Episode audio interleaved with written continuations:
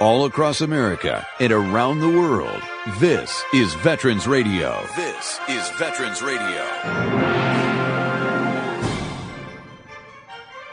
And now, your host for today's program, Dale Throneberry.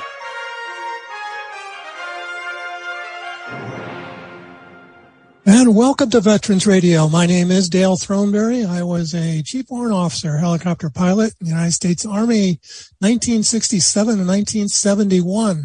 Welcome to our program. We're live finally in 2023. We want to wish everybody a happy new year and hope that everything goes well for all of you. We've got a pretty interesting program today. I think it's got, we were going to have a uh, gentleman named Ted Barker on and Ted is going to be talking about the Korean War Project and, uh, you know, kind of the Korean War is one of those forgotten things. And so the, the, as you may know, there is a memorial in Washington DC and they're updating it. And so there's been a little bit of controversy. So hopefully, uh, Ted can fill us in on that information.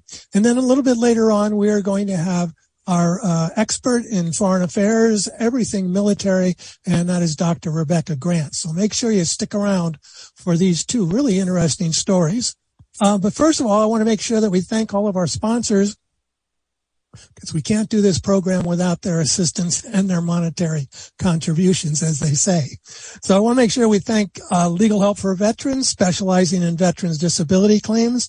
For more information, you can just go to their website. That's legalhelpforveterans.com or give them a call at 800-693-4800.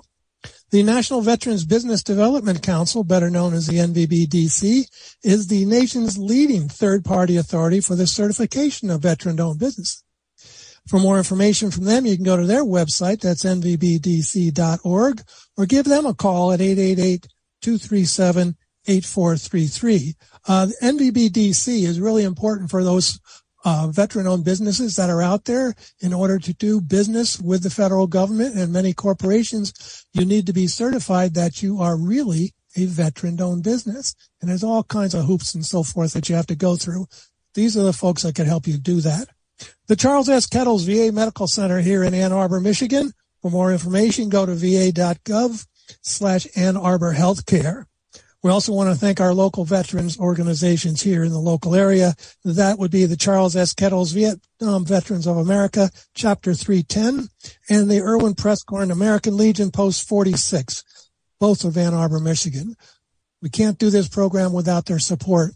And we can't do it without you, our listeners. So if you want to help out Veterans Radio, uh, as we try to expand our markets, uh, you can go to veteransradio.net, click on the donate button. We are a nonprofit organization, and so your donation should be tax deductible. All right. We're going to get right into the program right now. My first guest is Ted Barker, and Ted is with the Korean War Project. And Ted's been on the program before, but I want to welcome him back. Ted, welcome back to Veterans Radio. Hey, Dale. Thanks a lot for uh, calling and having me on. Thank you very much for agreeing to be on. I wanted to kind of review. You are an Air Force veteran, correct? Yes. And, and when did you serve? Well, I actually started in 1963 and uh, went active duty in 1966 and wound up with a uh, overseas NATO based uh, tour in uh, Europe and got out in 1970. Sounds like a good plan for all of those that were in during that time period. You, you got to go to the, what'd you do? You must have gone east instead of west, right? Well, I got uh, there in Lowry Air Force Base. One morning we got orders and they told us give us $160 to go buy green underwear so uh, the next morning they came out and Ross mustered again and said, "Nope, all you guys are going to Europe. We're taking everybody that has any experience and sending them to SEA." So I had a three-year tour in Europe. All right. Well, you know, I tried to go to Europe more, many, many times. I tried to put in for Europe, and I kept getting uh, places that were at the bottom on my list, or not even on my list. Anyhow, you didn't. Um, you didn't. You didn't talk to the chaplain, right? I guess so. I should have done that. I, I never thought of it. Oh, wow. Well, anyway, the reason that Ted, I wanted to have you, you and your brother were heavily involved in the uh, core, the Korean War project, and I wish you would tell us a little bit about your organization. We'll take a trip back to when we first got started. Uh, Hal had the concept of uh, writing his book, and he couldn't get it published, and that was Return to Heartbreak Ridge. It was really originally titled Heartbreak Ridge, but we know who took that title, Clint yes. Eastwood. So in '95, we got internet access, courtesy of two former super collider scientists, and we created our first online. And within about 36 hours of announcing it, I was getting phone calls and emails saying, "What happened to me? My me? Where was I? Uh, do you have any maps? What happened to my grandfather? Where are my buddies, etc." And so it turned into what you see today, a multi, you know, multifaceted uh, website, and uh, it's still a work in progress. It's a, it's a great, actually, I think it's a pretty good looking uh, website you've got here. That's KoreanWar.org. And um, as you said, you've got everything, it looks like. And I, I, the reason I wanted to have you on, uh, Ted, was because the, you know, the Korean War has kind of, you know, been called the forgotten war and it, mainly because you didn't get a chance, it seems like, because after World War II and then you guys hit and then, and then, you know, the Vietnam War kind of took over for the next 10 years or so. And, uh, the Korean veterans got, you know, lost in the dust there, it seems. And you were able to do a, a, number of things that I thought were really important. You uh, you were very influential in getting the Korean War Memorial, weren't you? Yes, Hal founded it and took over from a corrupt organization and bypassed them and went to the American Battle Monuments Commission and made a donation, opened a trust fund, and then he and Bill Temple, a Philadelphia 38th vet, uh, walked the halls of Congress uh, two two weeks in a row with two minutes. Uh, we went two minutes, talked to all the committees they said fine. They wrote up the legislation. House said good, and then they went to uh, committees and they got stuck. And then Hal was fighting with Clint Eastwood over the title of uh, his Clint's movie Heartbreak Ridge. Um, and uh, Clint said, "Well, I'll call President Reagan." And after the phone call President Reagan, the bill got out. Uh, first million dollars was put in by a Korean company, and uh, then in 1995, uh, it was the actual dedication, and we went to the dedication on a very, very hot uh, New Washington D.C. week. Yeah, I was I was reading the article and on your website about how you were taking water out to everybody, and and uh, people were passing out because of the heat. Yeah, they had these fences and they had a big bottle of water all wrapped up in bubble wrap, you know, not not open. And so I took a bottle and threw it at a Secret Service agent and got its attention, and then tore down the fence and made everybody that was going up to the front reserve section out in the bright sunshine uh, take water. So I missed the entire thing by handing out water, but uh, wound up meeting uh, hundreds and hundreds of really cool people. Oh, I, I can only imagine. And you're in a in the process of upgrading the the uh, memorial. Is that what I understand? Well, not us. We've had no relationship with the um, foundation, which was founded just after the uh, Korean War uh, memorial was dedicated, and we've been going back like since 20, since 2014. Uh, contacting being contacted by them, and they wanted to use our database, but then we nothing happened for years until we found out it was actually being built. And last summer, uh, we decided to publish our book of our best effort on the casualties, which is significantly different than the list that the government provided the foundation.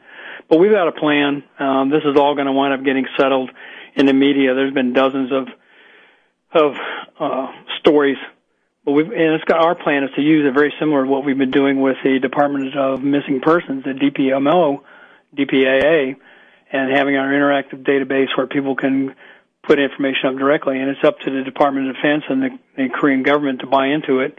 If they don't, it's not going to get done. Uh, but we're hopeful that the uh, pressure that's being put on by the media will uh, turn the tables. It's not been yeah. pleasant, but uh, it is what it is. Yeah, well, I, you know, I, I I don't want to get into the political aspect of it, but it just it appears that there are some names that are on the wall incorrectly, or there are some names that are not on the wall that belong on there, and it, it seems like there you would think that everybody would want to try to try to work that out. Um, there's been a lot of uh, the, the um, Department of Defense and the foundation have said we got it handled, and we don't need your help now. The Department of Defense did call us in October and said we need help, so we sent them about 500 names of the ones that should be on the wall, and then when we asked for more information, they said, "Well, you can FOIA us, but it's going to be two years." So we don't know what's going on with them, but uh, you know, that's that's just what you wind up with when you're dealing with entities like the, the Department of Defense. They have their way, and your way may not be congruent, and that's it. But we'll get it solved. We've got a detailed plan, and uh, hope that we can turn a corner. I know the Korean uh, the Korean government has said that they will do everything they can to fix every single error, and we have not heard from either government uh, since this since the uh, articles come out. But there's a lot more coming out, and what we want is for at least 1,000 errors in spelling fixed. We want 500 names, including the head nurse of the Army, put on, and uh, so far it's not going anywhere.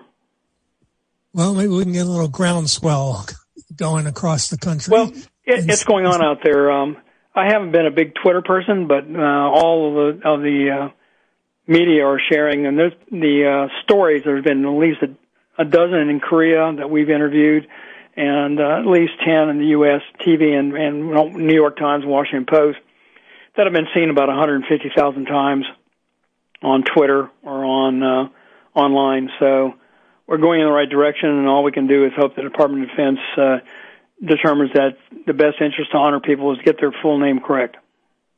Absolutely, absolutely. I know we've uh, you know we've had some of those issues with the Vietnam Wall, uh, the same.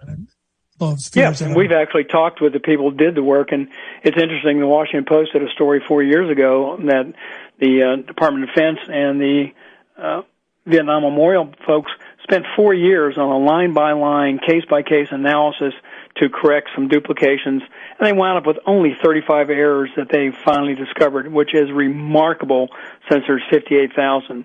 And we've actually talked to the engraver who did the work on adding and, and fixing names. So hats off to them. Well, we want to give hats off to you for what you're trying to do for the Korean War veterans. And uh, for our audience, if you want to get more information, how do they do that? Well, they can always go to our website, which is koreanwar.org. Our emails are listed at the top. You can call me at 214-320-0342. Uh, and that's, uh, we answer it all the time. We both work at home. Twitter is out there at, uh, at Korean War Vets. And our Facebook page is just look up Facebook Korean War Project. Um, and uh, so any you know any help is always uh, any we can answer any questions if they go up to our page for our book and scroll down past the ordering information, you can see the preface to our book uh, that pretty well lays out what we've been doing uh, over the last uh, almost 30 years of doing this work. But uh, we're still here, we're still going strong, and we hope to be around for some time honoring our Korean War veterans, living and dead. Well, I want to thank you very, very much for what you do, Ted, for you and your brother and your whole organization. I think it's a, a just a great thing that you're trying to accomplish. And as you said, you've been doing this for a long time and not going to go away until we get it right. Well, I thank you for the, your uh, persistence and having people like Dr. Grant on and uh, all your other fine people I've been following over all these years. Thank you very much. Thank you. Yeah, actually, yeah, we're we're in. This is our twentieth year. Holy moly! yeah, I've still got cassettes you sent me of our interviews. Who knew? Who knew? Right, right. Thank you very much. So we've been talking Thanks, with Dale. All the best. Same to you.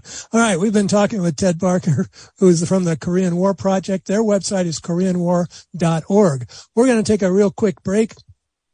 And when we come back, uh, Dr. Grant will be here to answer all of your questions about foreign affairs and Air Force jets and that really new secret B-21, which I really want to find out more about. All right. You're listening to Veterans Radio. We'll be back after this. The Medal of Honor is the highest award for valor in combat given a member of the Armed Forces of the United States. There have been over 3,400 recipients of the nation's highest award. This is one of them. First Lieutenant John Fox called in artillery fire on his own position. Details after this.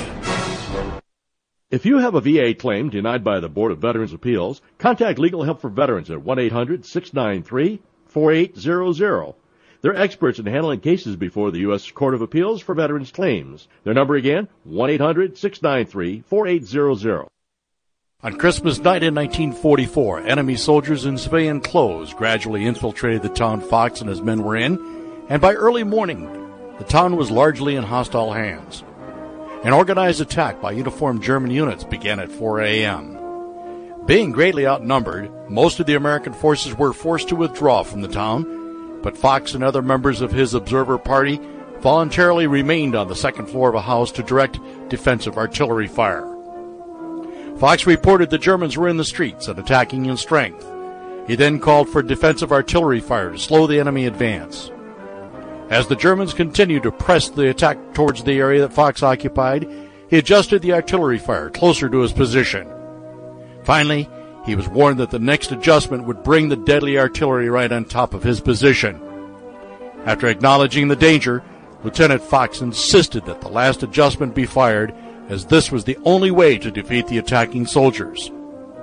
Later, when a counterattack retook the position from the Germans, Lieutenant Fox's body was found with the bodies of approximately 100 German soldiers. The Medal of Honor series is a production of Veterans Radio. Military veterans touch everyone's life. I'm guessing right now you're thinking of a veteran, a close friend, relative. Maybe it's you. Even the toughest of us sometimes need help, but don't know where to turn for support. You don't need special training to help a veteran in your life. We can all help someone going through a difficult time. Learn how you can be there for veterans. Visit veteranscrisisline.net. Veteranscrisisline.net. A message from the U.S. Department of Veterans Affairs.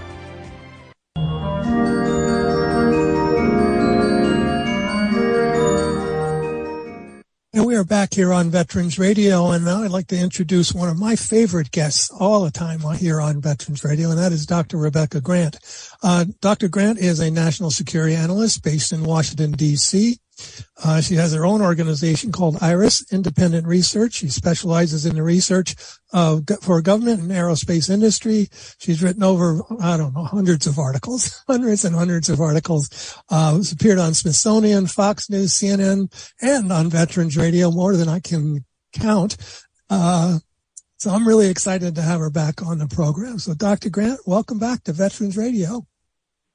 Dale, it's great to be back and talking to you again and to your Veterans Radio listeners.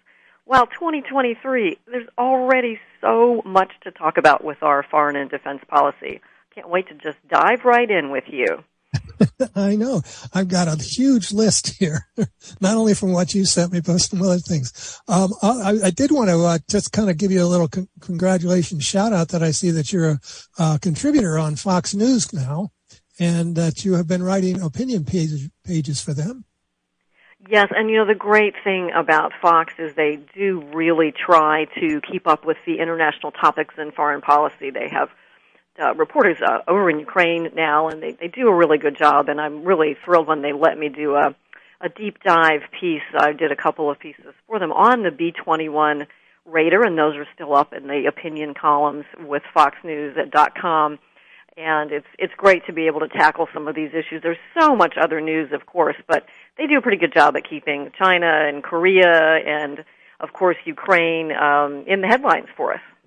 Right. Yeah. And in today's world, uh, you know, important news can get lost sometimes on all of the you know all of the different outlets that are out there because you know they're trying to keep up with each other and they're trying to you know what's the news story for the next 24 hour cycle that's right. And meanwhile, there are these international trends that are just really reshaping the place of the United States in the world, and they really have a lot of impact on us here at home, on us, and on on uh, you know on our kids, and on and of course on our military and the commitments that we expect from them. So it's good to. Um, I really I really enjoy the privilege of, of being on Fox, whether it's on their air or in their opinion pages, to kind of try to keep these issues in front of everyone.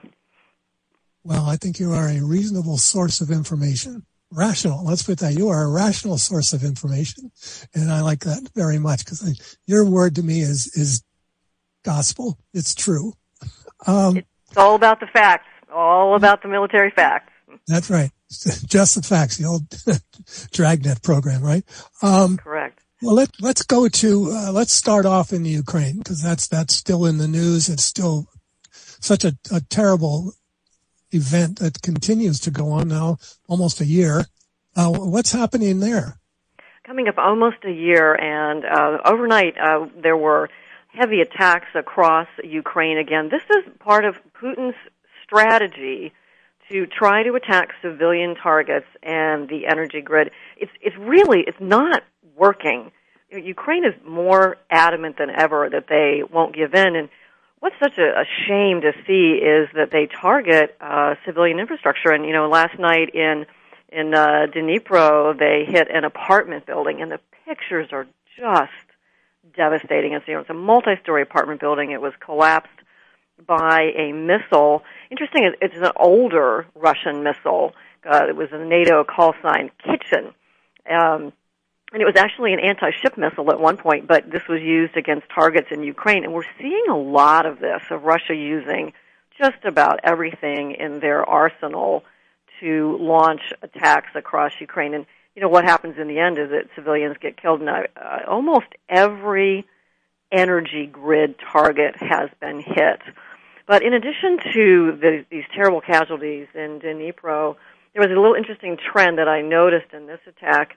So the Russians are actually using their air defenses. If you can stick with me for a second, their S-300 and S-400 air defenses. That's supposed to be missiles that shoot up and attack planes.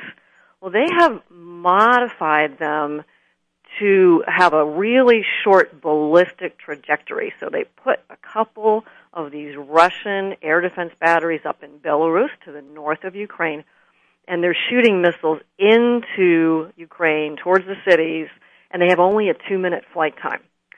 So while Ukraine has done a great job at intercepting lots of the missiles and even the drones from Iran, um, hitting these ballistic trajectories with the two minute flight time is really tough. So it, it is just a brutal escalation. It has no impact on the fighting, where the, the main fighting on the ground is still in the east around Bakhmut, and that's pretty intense right now. And of course, down in the south, where Ukraine's taken back a lot of territory. But these are just, uh, you know, brutal terror attacks on Ukraine's civilians and then on their energy grid.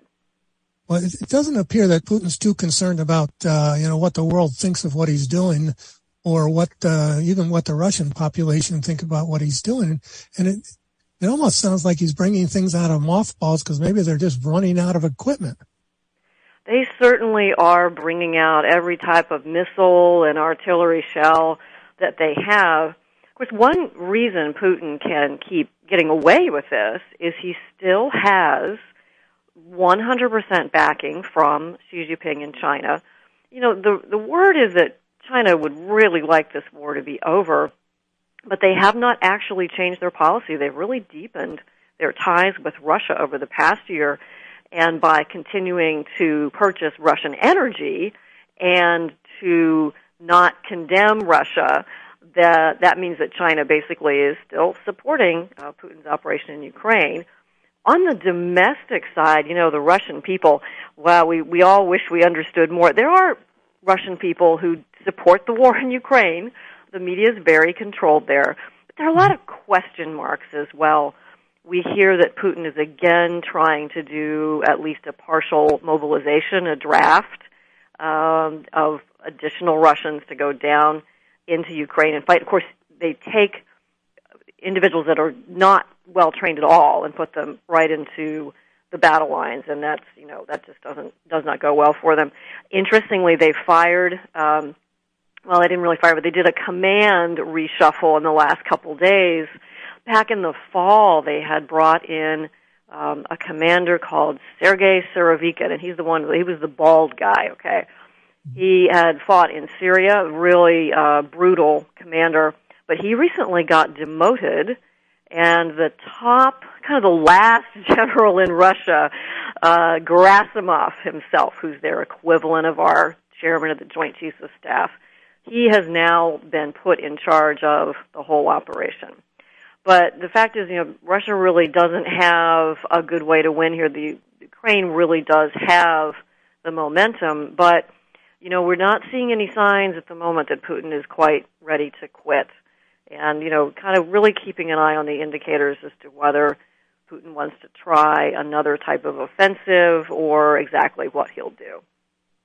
Well, do you think that we should, you know, continue keeping our pressure going by supplying, you know, um, military supplies and materials and so forth to them? We, you know, we, we in NATO are the ones that have to do that.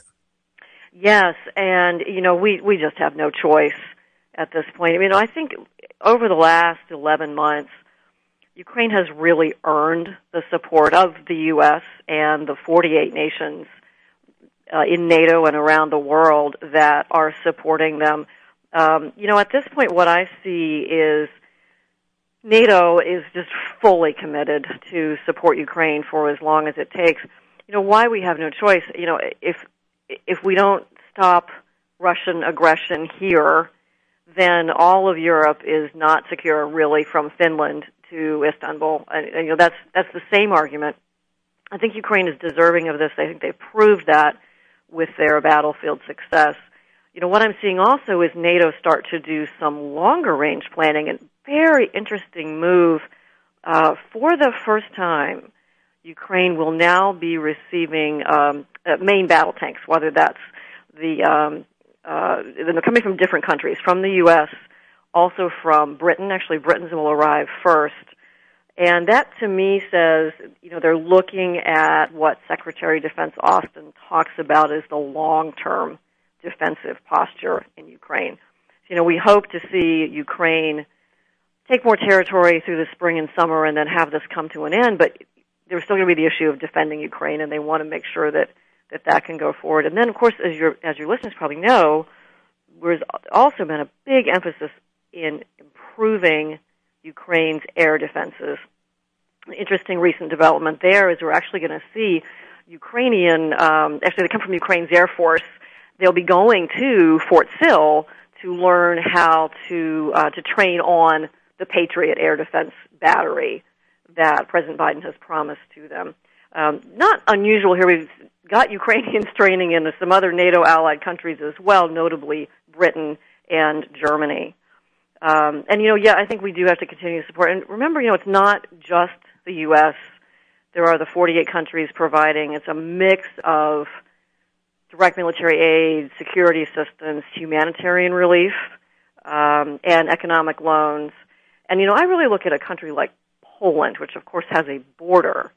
They have mm-hmm. taken in 1.4 million Ukrainian refugees, mostly women and children. Um, the men have gone back to continue fighting. The women are getting jobs in Poland. It's been an issue because not all the because of language in the schools, right? But a lot of, of uh, Ukrainian refugees there in Poland where they are most welcome. But Poland has sent about half of its armored forces into Ukraine already. The equipment, not the soldiers, but you know, of the tanks that they have, they have sent about 400 already for Ukraine to use. I mean, they just have, and they want to buy more. They will get a backfill of uh, some U.S. Abrams tanks. So, you know, we really, to sum this up, uh, you know, we have no choice but to continue this support. This is China has got to see Russia lose in Ukraine. Mm-hmm. Absolutely, and, and and I think it, as you pointed out, all these NATO nations, if if the Ukraine does fall, then you know then Russia's on their borders, and it's it's you know you don't like to use this slippery slope analogy, but that's you know you, you take that little country, then you take another little one, like nobody's looking. That's it seems like he doesn't seem to think that anybody else in the rest of the world is actually looking at what he's trying to do. Exactly, and and and you're so right. You know, there's you know, the the Baltic republics, um, Poland the countries that share a border along there, I mean, they just cannot live with an, a, a militant, aggressive, imperialist Russia, which is what we see under Putin. And you know, one thing as the news coverage is has downscoped a good bit on Ukraine, of course, but when you look at something like the the attack uh, recently, the missile attack that took out the apartment building in Dnipro, every village or town where Russia is fighting, they're just leveled. I mean, it, it looks like World War One or the worst battles of World War Two. Yeah. The shelling is unbelievable. The, the civilian populations in the in the the towns that are changing hands in the east, there, you know, in, in Donetsk and Luhansk, and of course what we saw with Mariupol in the south before it fell, with Kherson, with Kherson, which Russia took and then had to evacuate under Ukrainian pressure. There are uh, things are mined, booby trapped, turned to rubble. Uh, the devastation is just it's just staggering. I mean, this this just has to stop at Ukraine. There's, there's no question Russia has to lose. And We have to do what it takes to help Ukraine win. Absolutely, I couldn't agree with you more on that one. Um, I did want to add one one little tidbit to that, and that was to talk about the weapons that are coming from Iran. Oh yes, the weapons from Iran. You know, and and so this is Russia has been purchasing uh, a couple of types of drones. Iran had started building drones. You know, our forces encountered them uh, in Syria and Iraq. Even shot a few down several years ago. But now uh, Iran is steadily supplying Russia with drones to use in its energy grid attacks and attacks on civilians in Ukraine. It's terrible. And how do we know this is happening? Well, the White House releases the intelligence, and you see the, the, the picture of the drones that are shot down. Uh, and so Iran and Russia are very, very open about it. And it tells you again, you this is a reason why we just this just can't work. This axis, if you will, has to be defeated. Iran has uh, long had really close relations with Russia. You know, Russia builds um, is building them a big nuclear plant, all this sort of thing, and again, energy relationships there too.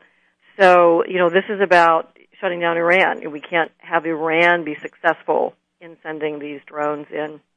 It does tell you though that that Russia's pretty desperate. There are not many people now who will sell, and most drones have um, a really global supply chain set of components in them, and it's pretty easy to say, "Yep, okay, no more supplies of those." But they are buying the Iranian drones. They're not drones that can change the the front lines of the battlefield very effectively, but they certainly are causing havoc in Ukrainian cities against Ukrainian civilians. It is just terrible, and how typical of Iran to sell drones like that for that war. Yeah, it's a normal behavior for them. Although they're running into some problems internally with their, uh, you know, the punishment or the execution of the woman for not wearing her, her. What's it called? Hijab. I forget. I can't pronounce it right now. But and then they're threatening with uh, one of their soccer players. Yes, after the uh, incidents that occurred in September, which probably folks remember, a, a young woman was uh, taken into custody because she wasn't wearing her hijab, her headscarf, and she died in custody. And this set off waves of protest. You know, she's basically arrested, basically died because her hair was showing. Okay, and this set off waves of protests in Iran through the fall Iran arrested a lot of people, whether they were just marching in the street or what, and has executed some. And one of the people that is um, potentially in line to be executed, and it's just it's horrible, is um, a man who uh, was a pro soccer player in Iran, and obviously.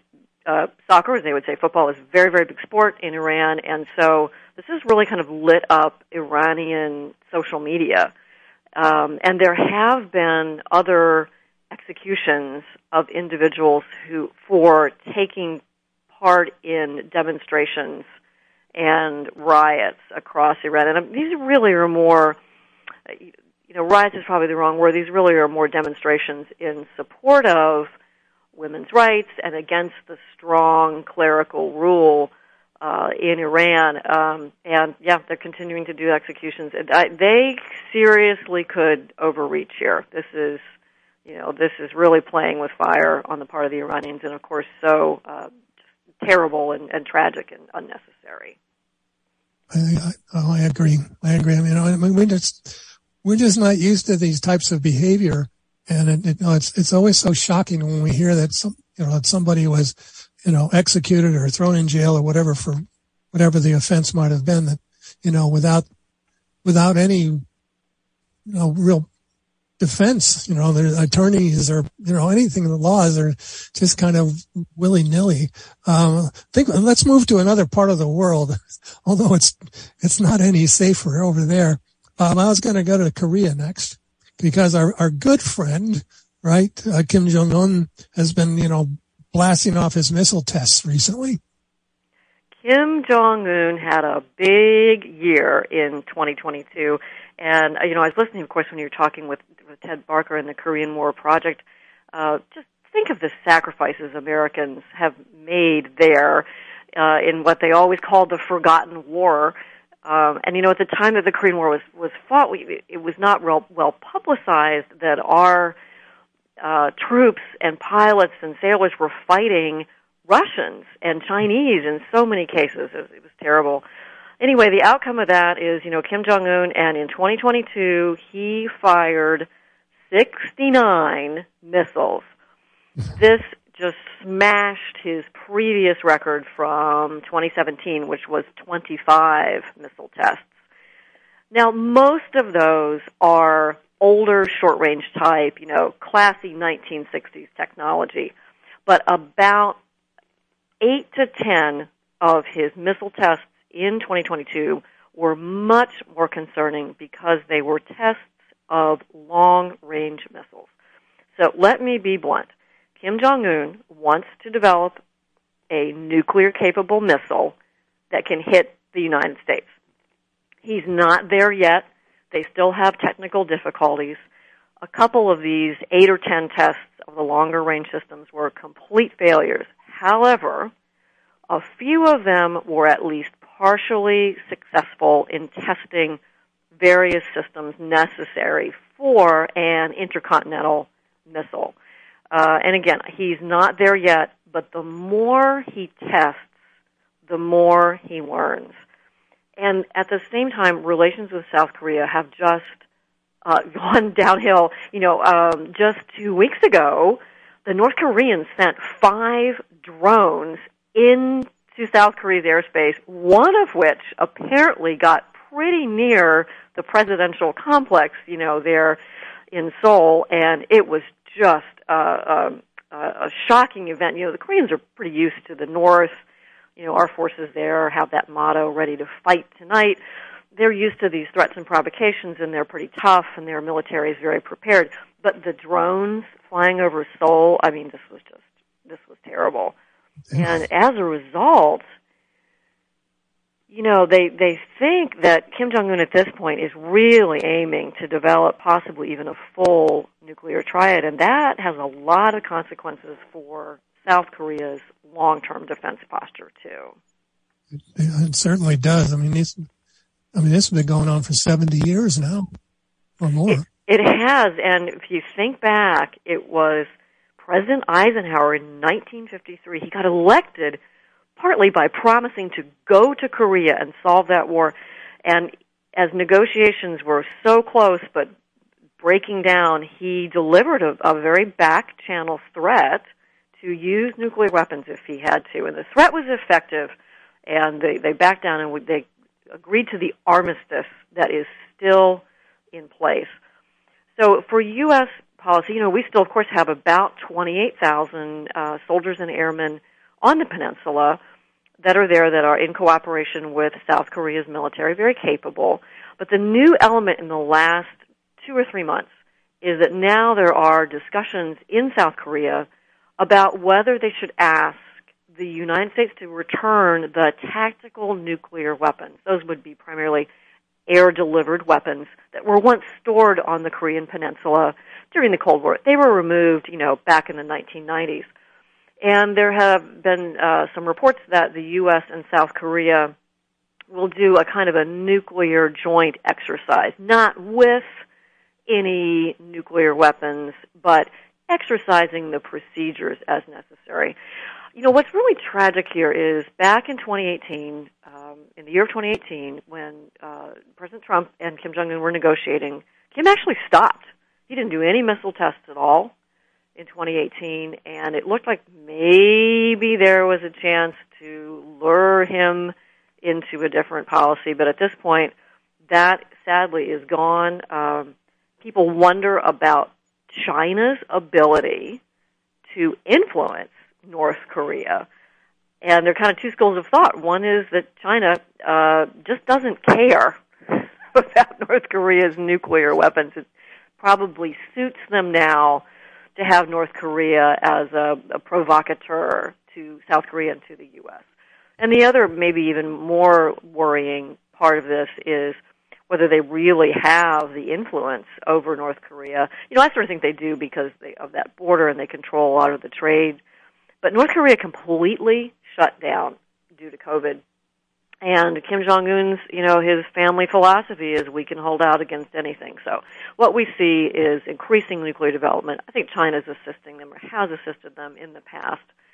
And so at this point, you know, we really have to look to um, expect a, a higher rate of potential nuclear development coming out of North Korea. We already know they have nuclear weapons. There is a high expectation they may do a seventh nuclear test at some point. Luckily, we do still have our West Coast missile defenses, the interceptors in uh, mm-hmm. California, at Vandenberg, and up in Alaska, that are really designed to go against a, a, a rogue North Korean nuclear threat. But the trends are, are very worrying indeed. Well, we, we are talking here with our good friend Rebecca Grant, uh, our foreign affairs military um, awareness and uh, expert here, and uh, you're listening to Veterans Radio. Um, when you were talking about the, the where North Korea was going with their possible new weapons, I wanted to make sure that we got in this conversation about this B twenty one. Yes, the B twenty one. Tell me about this airplane. well, Jill, this is a good news topic. Uh, the B twenty one is the Air Force's new stealth bomber, and you probably hadn't even seen any pictures of it in the press, right? No. No, and it was kept very secret. They they uh, started development back in 2015, but on December 2nd of last year, the B-21 rolled out of its hangar, and I've got to tell you, I was there in mm. California to see it. Uh, it was such a privilege and so exciting. It rolled out just after dark and the location is Palmdale, you know, near Edwards Air Force Base, which is the land of secret aircraft. And unusual for California, it was a it was a foggy, cold evening, very misty. The Air Force did a flyover with a B-52 bomber and then a B-1 and then a B-2 bomber, which is the the original stealth bomber, and then out came the B-21 from its hangar um, wonderful moment. The Secretary of Defense was there. Lots and lots of people. I had a seat, you know, many many rows back, but it was great. The uh, it's a beautiful airplane. It really is um, very.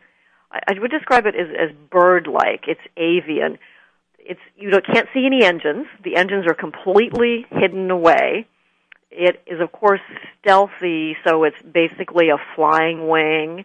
It's gray, kind of a dove gray color very unusual little cockpit windows, not like a big screen like, you know, like on my husband's truck or even like on the B-2 bomber, but just kind of small front cockpit windows. Um, really a marvel of American technology. Well, you, this thing can be flown with or without a pilot. Is that my understanding? Well, I think Maybe. it could be. I mean, certainly it will have pilots to start with, and it has to go through its flight test program. We're expecting to, it hasn't flown yet. We expect to see that happen sometime the middle of this year. But the Air Force has, has not said much about this bomber at all, of course, to keep its secrets, which we want them to do. But there are some Air Force documents suggesting that this is what they call optionally manned. So it can have a crew, probably a crew of two, like the B-2 bomber, but it's possible that in some scenarios this could fly in an unmanned profile in the future. Very, very exciting. I would think that's a really big drone. It, yes, and it's and like a drone, it's got that wedge shape to it. It is a little bit smaller than the B-2 bomber, which it will replace but that makes it just that much stealthier. And remember, our bomber weapons have changed a lot in the last 30 years. This is the first new American bomber in 34 years. And what once took a 2,000 pound bomb can often now be accomplished with a smaller uh, 500 pound or 250 pound munition. So that meant that the B-21, which is called the Raider, could have a somewhat smaller bomb bay for the missions it's designed for. And you know the best thing about this, this China has nothing like this. Russia has nothing like this. And for me, it was particularly a thrill to see all the uh, workers from the plant. It, it rolled out of one of the hangars at the plant. It was only out about 20 minutes, and they put it back in. uh, but it was great to see the workers there um, at the ceremony and how excited they were and how proud they were. They've kept working right through COVID. They never stopped, and apparently they have six of these B-21s in some stage of production there at the Northrop Grumman plant in Palmdale, California. Really, really a triumph for American technology and so needed for nuclear deterrence in the future. Wow. I, I, can tell you're excited. You, you are definitely a, a fly girl. That's for sure. It was a very exciting, very exciting to see it and because just the culmination of, of so much hard work. And again, so important now, you know, because part of the problem here is that China is also building up their nuclear forces. And so looking ahead, America has to be able to have a nuclear deterrence triad that can deter Russia and China and, and deter both at the same time. And That's new in American policy, and the B 21 will be a very big part of that. Well, I, I think this is really g- great information for our audience to understand that, you know, that we are continuing to develop our, you know, uh, attack systems and our defense systems. I mean, you also mentioned uh, that there's a new missile that was fired off in December, the Arrow, hypersonic Arrow. Yes, December was a good month for the Air Force and its new capabilities. So this took place just one week after the B-21 rollout. There was a successful test on December 9th of a hypersonic missile, and it's called Arrow. That's it's that's uh, its nickname based on its acronym. Um, and it is a missile that flies at least Mach 5. That's five times the speed of sound. And the, the important thing about Arrow is this is an operational missile. They are very close to being able to take this. This is not just a test. This is not just a research program. This is the kind of missile that you can deploy forward to the Pacific or to Europe or wherever it needs to go um, as a as a deterrent and as a weapon. It's, it's a conventional missile, and of course, uh, Russia already has a couple of these hypersonic missiles, and they've actually used one or two in Ukraine. You never know with Russia whether they actually have um, a shelf full of their hypersonic missiles or just one or two or really how good they are. But we know that this Arrow test by the U.S. Air Force is it's a it's really a big milestone because there was a lot of debate about wow, did the U.S. get behind China and Russia in hypersonics? And well, let me tell you, with Arrow, there should be no more questions about that. So Arrow will provide a hypersonic attack capability, conventional capability for U.S. Air Force aircraft and for other services as well. So it's kind of the beginning of a, a stronger new era of hypersonic uh, weapons for the U.S. military, and it really, really needed to keep up with the challenges out there. There are obviously there are many, many challenges out there, and you uh, wrote about uh, China and eight reasons that we needed to be wary of them. I don't know. We've got we've got about uh, eight minutes to go, so it's a couple of minutes for each one. I tell you, you know, you could you could have written about a hundred reasons to be wary of China, but I think you know the first one has to be their nuclear development. China always had they've had nuclear weapons since the 1960s, but a fairly small number. They just wanted this small deterrent. Then along comes Xi Jinping. You know, he's got his third term as ruler for life. And a few years ago, he decided that they would start new plutonium production. They would dig out new missile fields, and he wants to build enough nuclear weapons to get up to about where the U.S. is at about 1,500 weapons. It's, it's crazy. There's just no reason for this to happen. And of course, China, they don't do arms control. That's not something that they're interested in. They, they won't. They won't even talk about it. I mean, we have enough other issues with China, but but arms control is just not a possibility with them. And you know, there's just a lot to worry about. Of course, there's Taiwan. I mean, you've sort of followed the news on Taiwan, right? Well, the the, uh, the uh, Chinese jet came very close to one of ours.